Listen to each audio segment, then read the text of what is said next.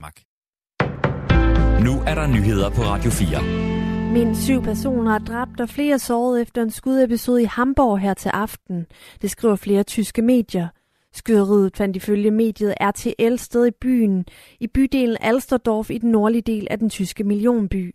Ifølge flere medier blev der åbnet ild mod et lokalt tilhørende Jehovas vidner øh, lokale omkring kl. 21. Der er ikke oplysning om gerningsmanden eller gerningspersonerne er blevet pågrebet. Tværtimod opfordrer politiet borgere til at undgå området, og der skulle ifølge de tyske medier Bild og RTL være blevet udsendt en advarsel om ekstrem fare. Baggrunden for skyderiet er endnu uklart. Det danske stop for eksport af våben til Saudi-Arabien og de forenede arabiske emirater er fortid, det skriver politikken. Siden 2018 og 2019 har eksport af våben til de to lande været forbudt. Blandt andet som følge af mordet på den saudiske journalist Jamal Khashoggi og af frygt for, at det militære udstyr kunne blive brugt i krigen i Yemen. Men forbuddet ophører dag status i udenrigsminister Lars Løkke Rasmussen til Dagbladet. Man kan godt være et land, der sådan set er problematisk med vores øjne, og så alligevel have nogle legitime sikkerhedspolitiske interesser. Og der er min linje den, at vores linje skal ligge samme sted som andre europæiske landes linje, siger han. Udenrigsministeren siger også, at det er et stort dilemma. Meldingen betyder, at der fremover kan gives tilladelse til eksport af våben, eksempelvis militære softwareprogrammer, radarreservedele og såkaldte dual-use-produkter. Det er produkter, der har både en civil og militær anvendelse. Det kan fx være overvågningsudstyr. Lars Løkke Rasmussen understreger dog over for politikken, at beslutningen ikke betyder et saudiarabisk våbeneksport-eventyr. Han henviser til, at Udenrigsministeriet vil lave analyser og sikkerhedsvurderinger for at undgå, at eksporteret våben bliver brugt til, til undertrykkelse af egen befolkning eller i krige, hvor de pågældende lande, lande engagerer sig uhensigtsmæssigt. To handmus er blevet biologiske forældre sammen. Sammen har de to handmus fået syv velfungerende museunger, uden at en hundmus har lavet leveret celler. De japanske forskere, der har lykkes med at gøre de to handmus til fædre til de samme unger. Og de japanske forskere mener, at det baner vejen for, at mænd kan blive biologiske fædre til det samme barn. Det skriver The Guardian. Professor i cellebiologi og biokemi, Christine Freude fra Institut for Veterinær og Husdyrvidenskab på Københavns Universitet, fortæller, at det er tæt på held, at forsøget lykkes. Jeg ved ikke, hvordan denne gene er aktiv eller ikke aktiv i denne nye embryonerne.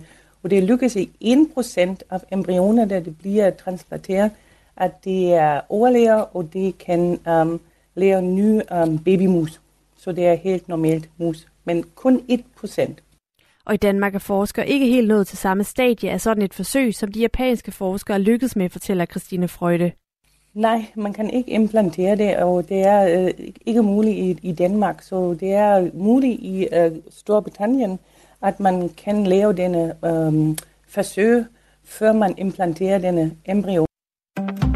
I et opslag på Facebook deler Venstres formand Jakob Ellemann Jensen sine tanker omkring sin sygemelding, der skyldes stress. Jeg er i gode hænder, og jeg glæder mig til igen at have en daglig dag på Christiansborg og i Forsvarsministeriet. Men jeg er også opmærksom på, at jeg skal være klar, inden jeg kaster mig over arbejdet igen, for jeg ved godt, at man ikke kan være hverken minister eller partiformand på halv kraft. Men hvornår ved man så, at man er klar til at vende tilbage til arbejdet? Det fortæller arbejdsmiljøpolitisk chef hos den faglige organisation Lederne, Lars Andersen, lidt om. Der er sådan nogle signaler, igen kan man ikke sige noget entydigt, men et af de ting, øh, som man i hvert fald kan bruge som indikator, det er, at når man kan øh, begynde at, at sove om natten, øh, uden at, øh, at have problemer med at falde i søvn, og uden at, at vågne meget tidligt, og man kan gå igennem øh, en dag øh, uden at have det øh, skidt, jamen så er det øh, værd, at man kan overveje at, at vende tilbage igen. I Italien skal straffen være højere for menneskesmuglere, som er ansvarlige for grænsekrydsninger, hvor menneskeliv går tabt. Det mener Italiens premierminister Giorgia Meloni, der vil hæve straffen med op til 30 års fængsel, skriver Reuters. Meldingen kommer samme dag, hvor Meloni har besøgt Cutro i Syditalien, der ligger tæt på området, hvor mindst 72 migranter i slutningen af februar mistede livet i et skibsforlis. Vores opgave er at finde løsninger til problemet, og den bedste måde at ære disse ofre er at gøre, hvad vi kan, for at en sådan tragedie ikke gentager sig, siger Meloni. I aften og i nat lidt skyde til skyde og til lidt sne og snebyer her og der. Temperaturen ned mellem 2 og 10 graders frost med koldest i Nordjylland.